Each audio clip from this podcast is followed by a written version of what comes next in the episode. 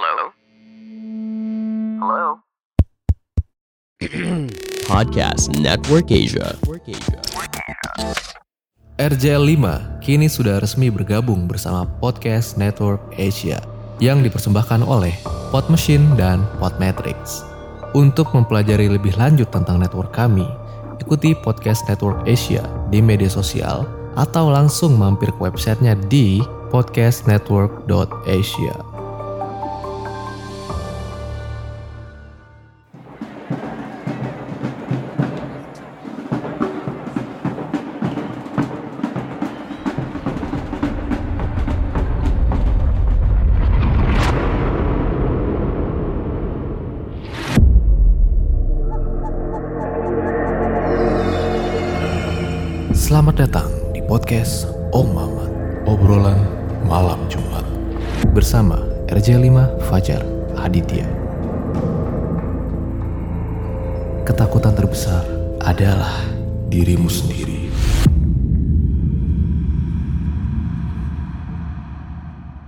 Tapi waktu dideketin, mereka ngeliat wajah aku tuh kayak udah bukan aku gitu loh. Wajahnya masih aku, cuma ekspresinya, nih si Gina nggak pernah berekspresi kayak gini, ketawanya juga bukan kayak gini. Takut dong mereka kayak, nak, nak, kenapa nak, ketawa kenapa gitu. Mana anak muda kan masih masih kuliah gitu, jadi nggak ngerti hal-hal begitu. Nah, nak, kenapa? Nah, salah satu antara Jaka atau Oski yang di paling belakang, karena dia melihat melihat wajahku ketawa gitu, dia kabur, pergi, ninggalin. Nah terus karena yang berdua ini satu orang yang tiba-tiba lari, berdua ini ikutan juga lari. Jadi kayak langsung teriak-teriak katanya, Dani." Kayak langsung heboh gitu mereka.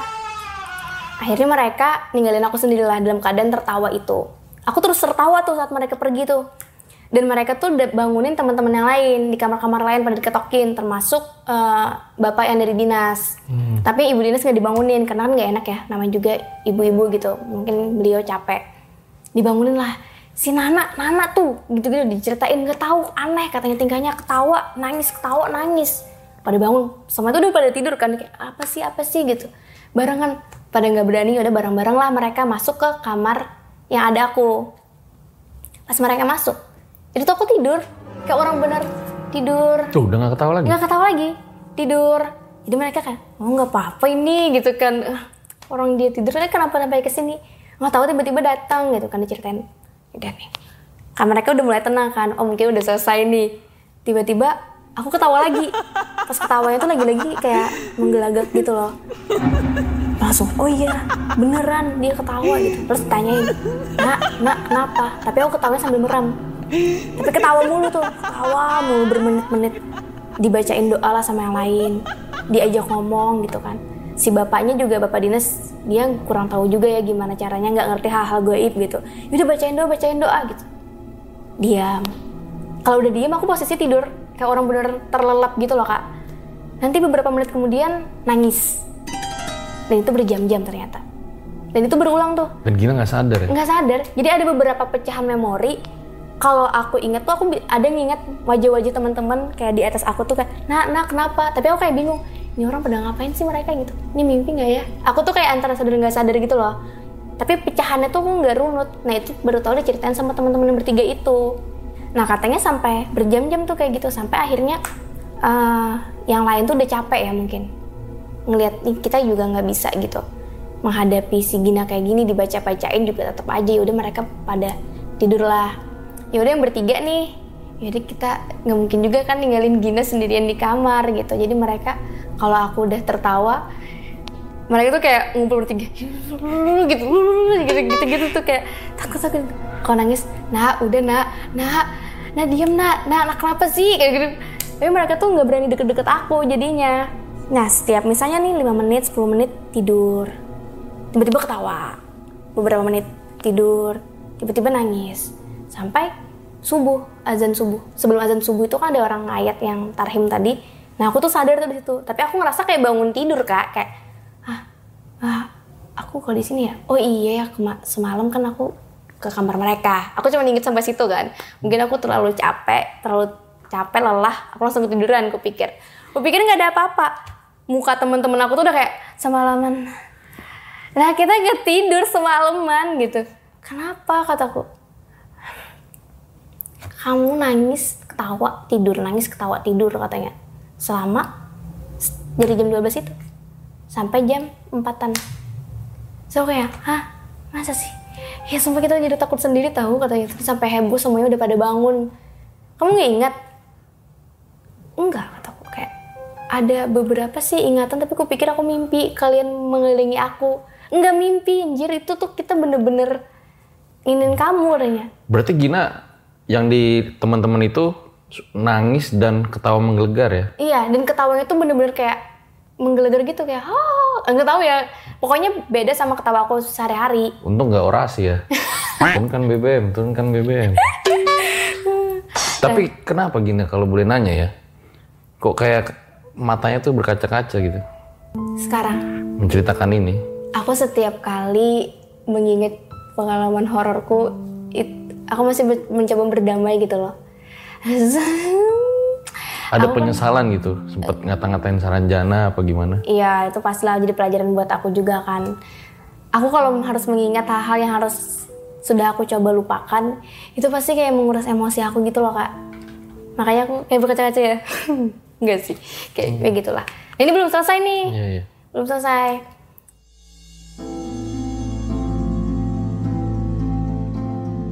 Akhirnya eh, subuh itu kan kata teman-teman, yaudahlah kita istirahat. Kita kan jam 8 pagi balik ke Banjarbaru. Kita nggak ada tidur nih belum gitu. Kita tiduran dulu. Akhirnya aku tidurlah di bed satu sendirian, mereka di bed itu bertiga ya satunya.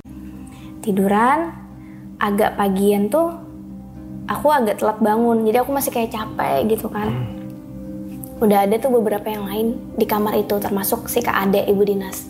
Terus dia kayak baru datang, loh, Nana ngapain di sini katanya?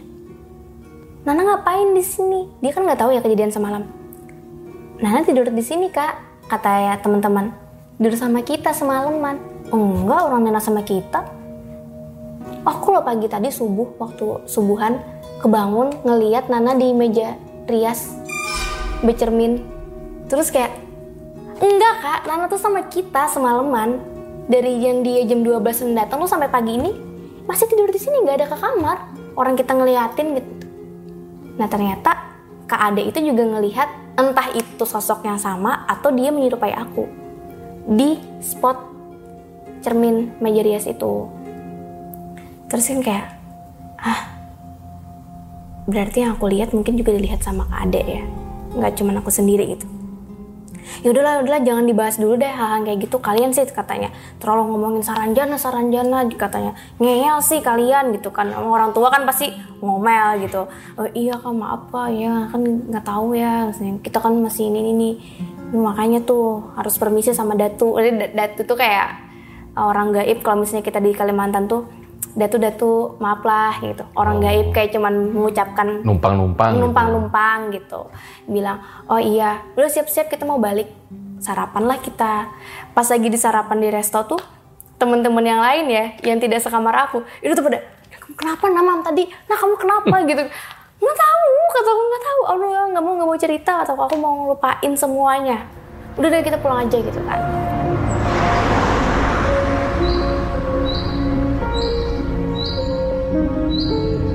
akhirnya setelah itu kita balik tuh ke Banjarbaru di perjalanan pun kita nggak lagi bahas Saranjana, nggak bahas kejadianku semalam. Sebenarnya masih jadi teka-teki gitu kan sama kita semua. Siapa sih sosok yang ada di hotel kamar itu? Apakah dia terkait dengan Saranjana atau enggak gitu? Apakah itu penghuni dari hotel gitu? Kita nggak tahu ya. Cuman kita berusaha untuk "Ya udah deh nggak usah terlalu dipikirin hal-hal yang begitu daripada nanti ke bawah-bawah dalam pikiran kan. Akhirnya sampai di Banjarbaru Nah ini bakal nyambung nih sama cerita temen aku. Jadi ada teman salah satu galuh juga yang satu angkatan sama aku. Akhirnya kita ngobrol. Ternyata waktu kita ceritain pengalaman kita kemarin, dia bilang kalian sih sarannya tuh beneran ada. Aku aja waktu marching band tahun 2009 sampai mati suri gara-gara itu. Jadi temennya Gina itu perform di sana, terus mati suri di sana juga. Pas waktu pulangannya. Gara-gara terkait Saranjana juga. Nah justru ini menurutku ceritanya lebih ekstrim dibanding aku. Kalau aku sama temen-temen tuh kayak lebih kena tulah aja sih. Oke. Kayak gara-gara ngeyel soal Saranjana, ya udah akhirnya kejadian lah hal-hal paranormal gitu kan. Kalau dia ini bener-bener kayak aku pas denger ceritanya tuh langsung merinding banget gitu loh kak. Nah sebelum kita ke sana, sempet nanya Gina, ada lagi nggak sih yang ngelihat sosok yang cewek baju hitam itu gitu? Cuman si Kak Ada itu doang. Karena dia kebangun subuh dan ngelihat lagi duduk gitu. Nah dia pikir tuh aku, karena memang perawakannya mirip aku kan. Lagi bercermin. Makanya dia kaget pas udah bangun kan nggak ada aku Dan tuh. Gina juga nggak nanya-nanya ya, orang Nggak shock pasti. Iyalah kak. Udah, aku bener-bener pada saat itu udah nggak mau lagi dong ngobrolin itu. Udah deh stop stop stop. Aku masih loading juga nih di otak aku. "Ih, Ini aku kemarin tuh halu kah, beneran kah? Tapi real gitu. Tapi ya, emang bahaya banget loh itu naik ke atas sendiri tuh Nah itu ngapain itu? ngapain? Terus kayak Itu nggak loncat jendela itu. aku kan pernah ngalamin hal horor juga di rumah aku dulu. Tapi nggak pernah yang sampai aku nggak bisa kontrol diri aku. Hmm. Nah itu itu pertama kali tuh. Makanya aku bingung. Ini apa sih fenomena apa sih yang terjadi ke tubuh aku gitu kan? Itu sih. Iya. Oke, nah sebelum kita masuk ke cerita mati suruh di Saranjana, kita iklan dulu sejenak.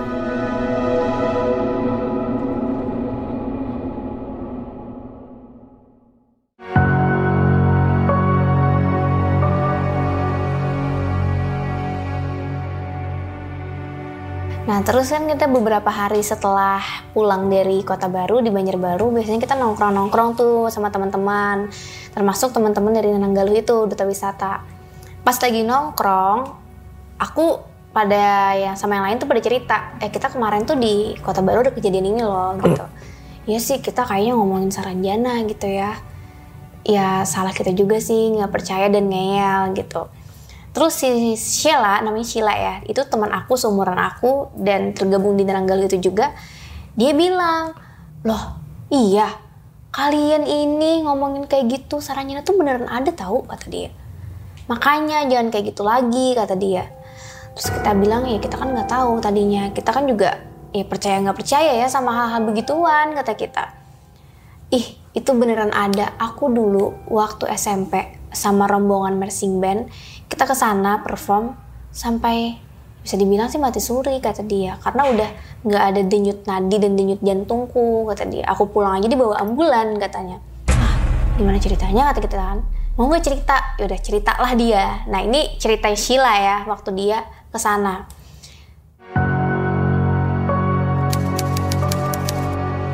Jadi ceritanya Sheila ini, dia itu kan tergabung di marching band kota.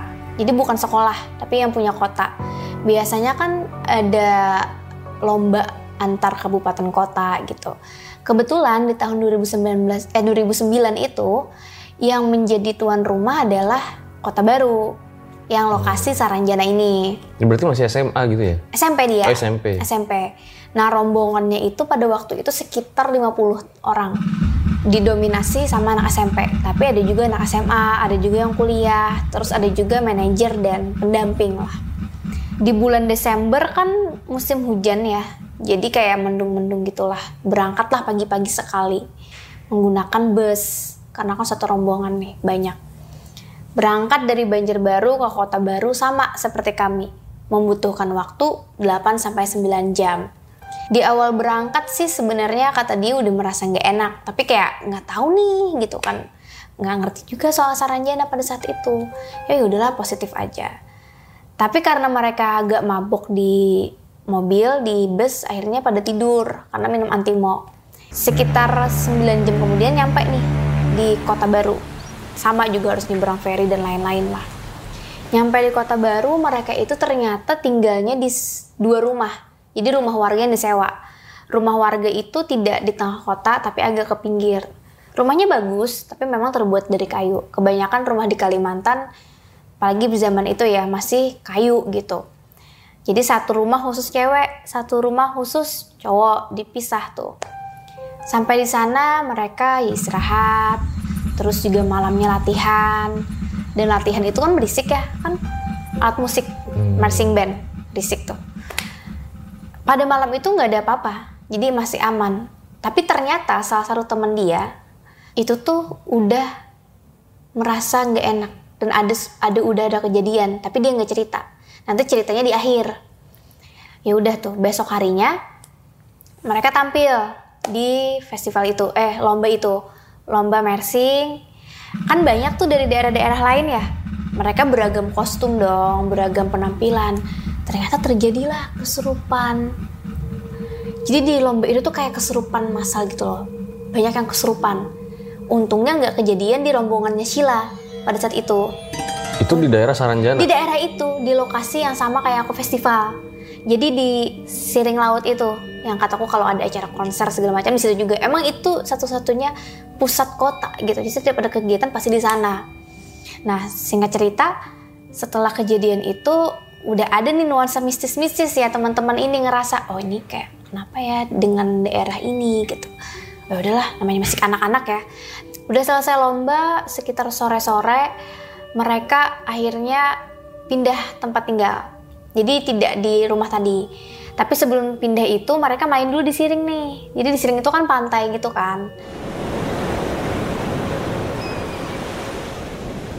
Mereka main di pantai segala macam. Nah ada salah satu temennya cowok yang mengambil batu di pantai terus ngebuang ke laut itu kan sebenarnya hal yang sepele ya. Maksudnya ya banyak orang melakukan hal seperti itu. Tidak terpikir hal itu ternyata berdampak. Nah ternyata yang dilakukan sama teman cowoknya itu tuh menjadi salah satu gangguan rentetan nanti di ke depannya. Hmm, gue sering juga tuh. Lempar. Batu ke air Iya sambil kan? teriak wah gitu. Nah, kayak anak senja gitu ya. Terus baik cerita nih ya kak. Udah nih main di sana baliklah mereka ke hotel. Nah sekarang di hotel nih tidurnya. Mereka sewa hotel di dekat alun-alun itu dekat pantai. Hotel itu sebenarnya hotel terkenal dulunya di tahun mungkin 90-an 2000-an awal. Sekarang udah jadi kayak hotel tua gitu loh. Mereka nginep lah di sana nih. Malam itu tuh udah merasa nggak enak. Nah salah satu temannya itu yang namanya Indah itu tuh sakit, sakit dia. Satu orang yang sakit. Kalau Sila tuh udah merasa kayak, aduh kayak capek, masih capek gitu kan. Nah mereka tidur tuh di situ kak di hotel dan si Sheila sama teman-temannya udah merasa nggak enak gitu kan. Ini kok vibesnya nggak enak banget ya apa karena tadi pagi tuh ada yang kesurupan masalah gara-gara lomba tadi gitu kan. menurut dia vibesnya jadi horor iya, ya vibesnya di horor nih. Teman-teman lain juga pada nggak bisa tidur segala macam. Ya udahlah gitu kan. Siap-siap aja tidur. Karena besok kan juga harus balik. Nah ternyata si Indah nih sakit. Jadi dia ngeluh, ngeluh sesak nafas gitu. Sesak nafas, nggak lemas segala macam. Karena dia sakit kayak gitu, akhirnya dibawa dong ke klinik. Dibawa ke klinik, diperiksa ke dokter. Jadi kata dokter, dia tuh nggak ada penyakit dia nggak punya asma nggak ada nggak ada keluhan penyakit gitu. Tapi si Indah tuh bilang nggak aku tuh sesak nafas lemas gitu kan. Harusnya mereka itu kan balik ke Banjarbaru mungkin dini hari gitu biar sampai di Banjarbaru tengah hari. Tapi karena ada beberapa orang yang sakit termasuk Sheila juga akhirnya agak ditunda nih ketunda-ketunda. Ya udah deh kita berangkat aja nih buat balik ke Banjarbaru.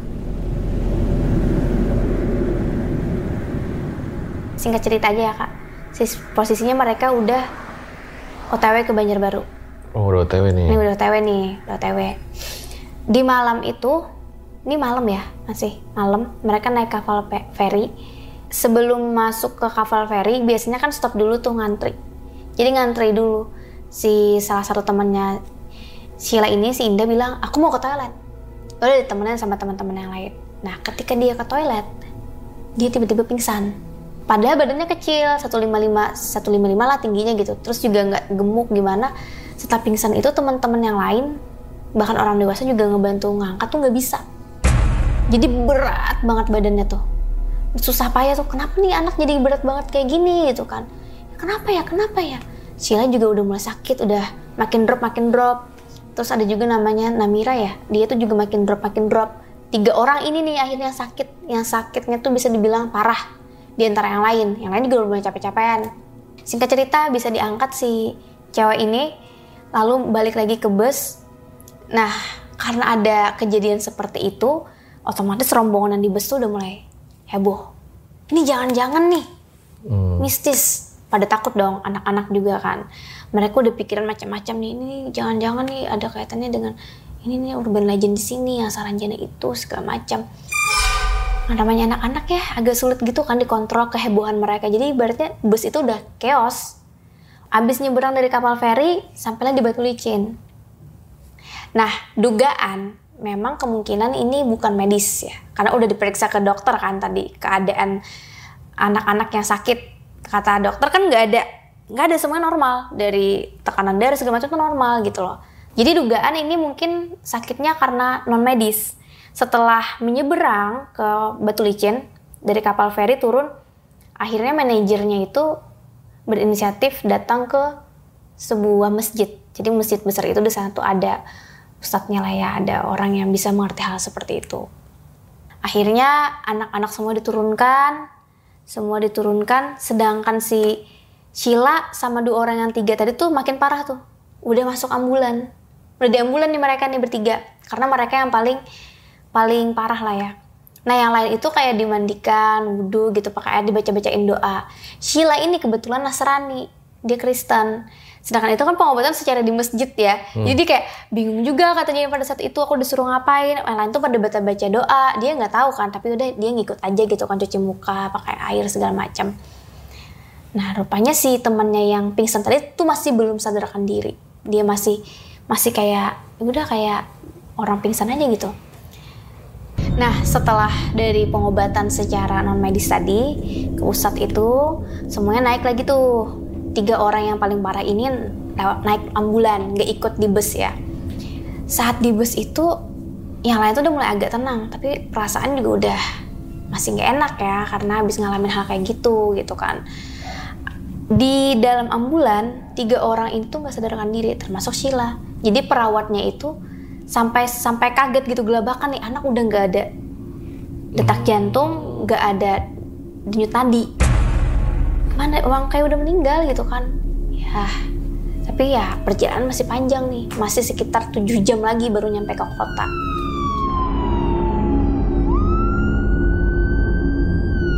Jadi kayak udah kayak mati suri jatuhnya.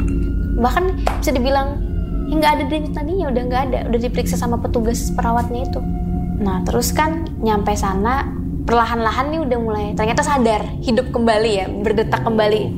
Ini jantung udah ada tapi lemas banget.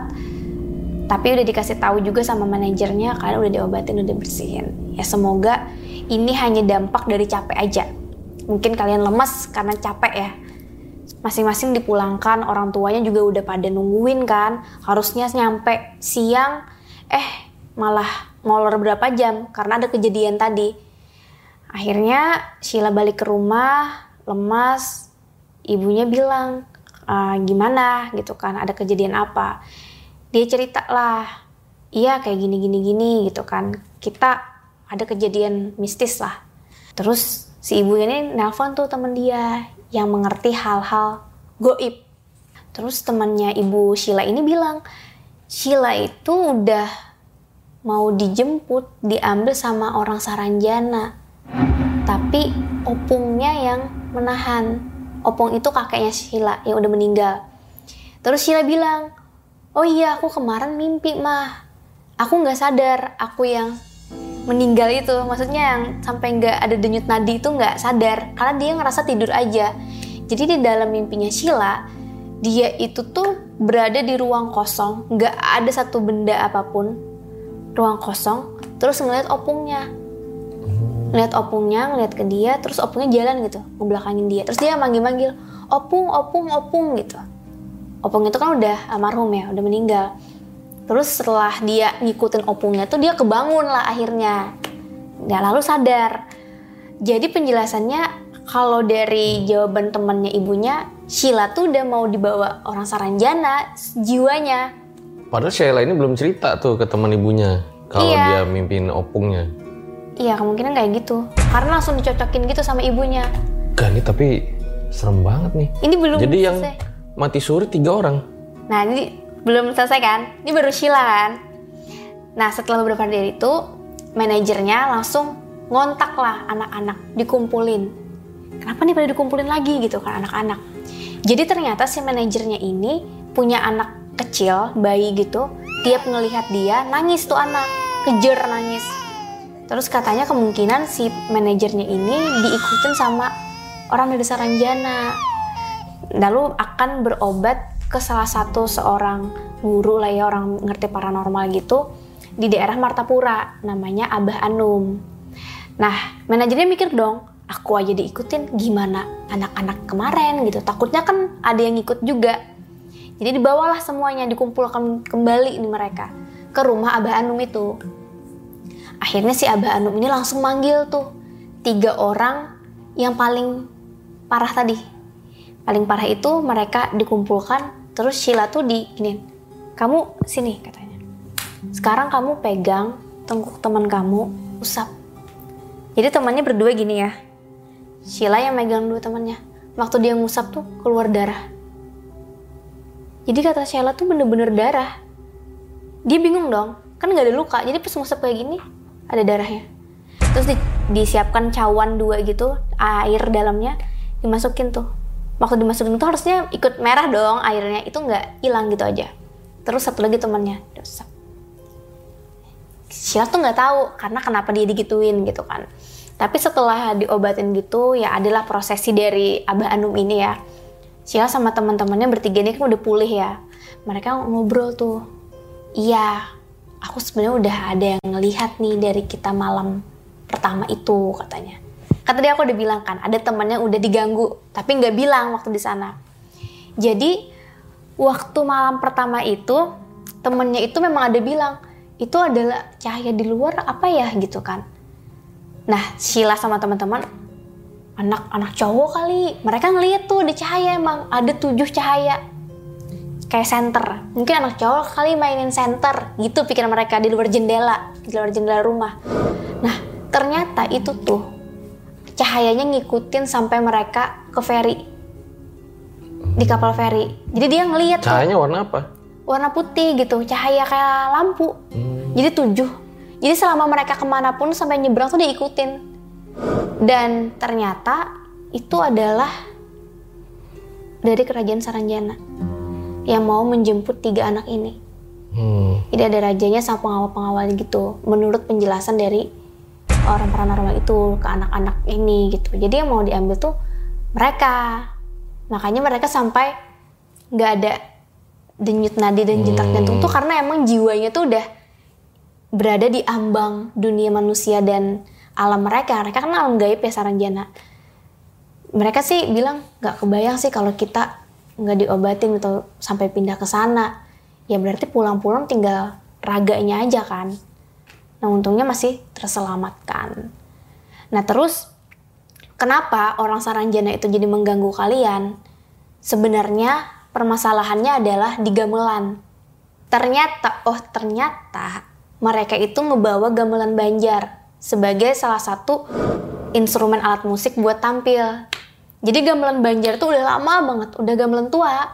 Emang salah satu dari alat instrumen mereka dan itu tuh katanya karena mereka itu nggak izin dan gamelan itu ada isinya, ada hmm. orang goibnya, itu bertentangan tuh sama orang Saranjana gitu akhirnya karena mungkin marah ditambah lagi ada yang cowok tadi yang ngebuang batu ternyata itu juga bikin mereka marah dan lu mau ngambil tiga orang itu. Ya tiga orang paling parah termasuk Sheila tadi. Diambil tapi untungnya dengan gimana caranya karena Sheila itu masih kecil juga masih SMP sama teman-temannya. Dia nggak diberikan detail gimana sih si paranormal itu entah gimana negosiasinya biar mereka dilepaskan gitu. Tapi kan pertolongan pertama itu dari yang ustadz di masjid Batu Licin itu yang mereka dibersihkan. Tapi masih ada sisanya sampai mereka di Banjarbaru. Begitu kalau cerita saya dan teman saya. Teman akrab banget sih Sheila itu. Serem juga ya. Besok-besok gue buang uang aja lah. Ke air ya. Gitu ya ternyata ya. Mm -mm. nah tapi ditanya nggak tuh yang dua temennya pas mati suri kenapa katanya? Kalau mereka sih nggak cerita detail gitu ya ke Sila Sila hmm. juga nggak tahu mereka ngerasanya gimana. Karena ngerasa kayak tidur aja tapi emang gak sadarkan diri sepanjang jalan itu. Udah hilang nadi si Sela itu sama detak jantung udah nggak ada Tadi gue pengen bahas yang tadi sih, Gin. Yang Jadi, mana, mana? ini kalian dengarkan dengan baik-baik ya. Kan tadi kata lu di kota aslinya itu jalanannya itu kan nggak megah gitu ya, maksudnya nggak ada bangunan-bangunan megah dan lain-lain gitu. Nah, apakah sebetulnya ternyata Saranjana itu adalah harapan dari orang-orang supaya kotanya itu megah layaknya Saranjana. Nah, jangan dijawab dulu nanti bakal di closing.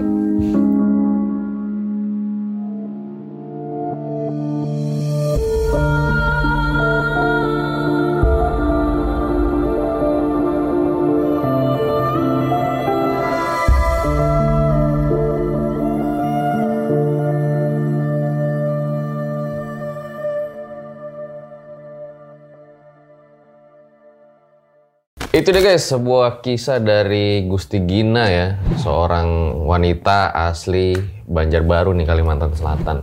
Gin, yang tadi jawabannya apa tuh Gin? pertanyaan tadi. Nah aku kan kemarin udah melakukan penelitian penelusuran dan wawancara dengan narasumber sekitar 18 orang. Tiga di antaranya juru kunci satu orang dosen yang sudah meneliti Saranjana secara ilmiah gitu. Jawabannya tuh ada di sana sebenarnya. Oke, jadi nggak bisa dikeluarin dulu ya? Eh, nanti kan aku juga bakal cerita nih di tempat iya. Mempelajari secara eksklusif pertama kali hasil dari aku ke sana. Pertanyaan-pertanyaan yang kita tanyakan bener nggak sih Saranjana itu ada? Terus kayak konser gaib, lalu pengiriman alat berat, pengiriman handphone, mobil mewah, orang belanja di sana, terus juga orang Saranjana apakah tubuhnya ada kan yang bilang di YouTube YouTube lain ya kayak tinggi besar gitu terus macam-macam lah penggambaran mereka. Itu semuanya bisa aku jawab. Bahkan ada beberapa hal yang bertolak belakang dengan apa yang aku temukan di lapangan gitu. Nanti di situ baru aku jelaskan. Karena sekarang masih proses editing masih penulisan juga. Kita hot dulu. Harapannya ya RJL satset satset bersabar. Nah. kalian akan mendapatkan jawabannya nanti lengkap. Tapi katanya si Jaing tadi ngasih tau gue ada Thanos juga gitu. Ah, celestial di parah sana lu, ya parah lu di di kunci lu Saranjana lu.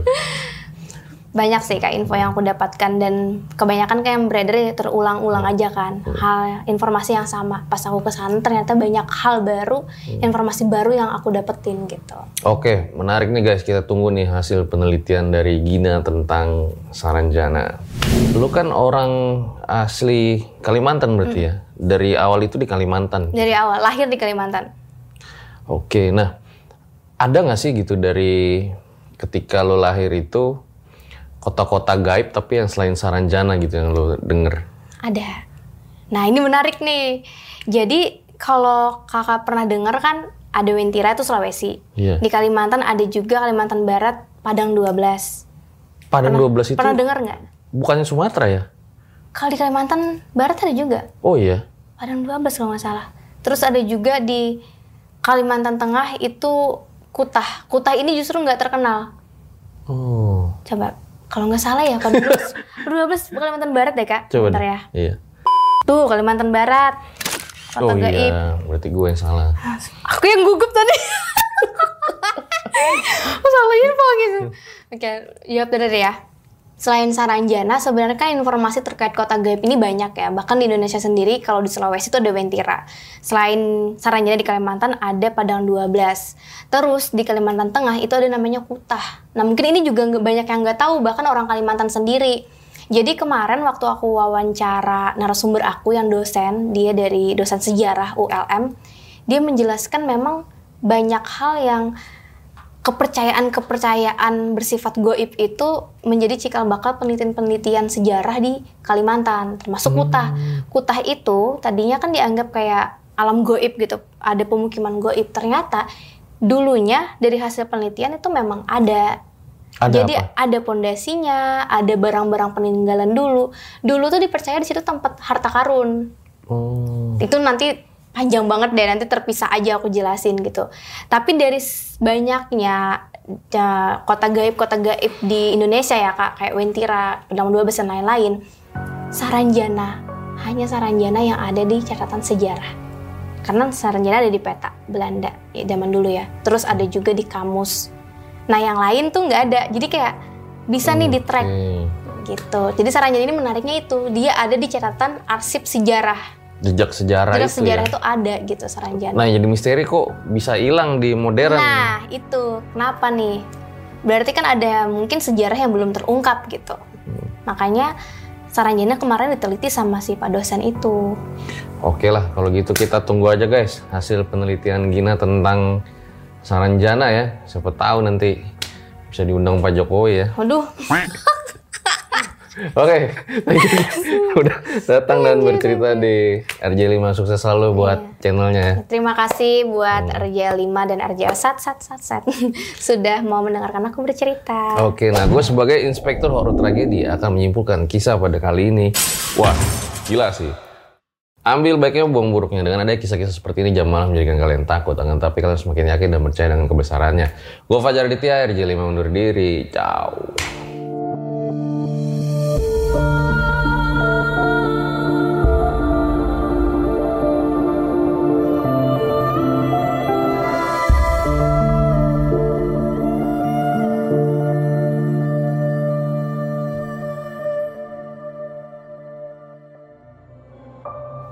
Pandangan dan opini yang disampaikan oleh kreator podcast, host, dan tamu tidak mencerminkan kebijakan resmi dan bagian dari podcast Network Asia. Setiap konten yang disampaikan mereka di dalam podcast adalah opini mereka sendiri dan tidak bermaksud untuk merugikan agama, grup etnik, perkumpulan, organisasi, perusahaan, perorangan, atau siapa pun dan apa pun.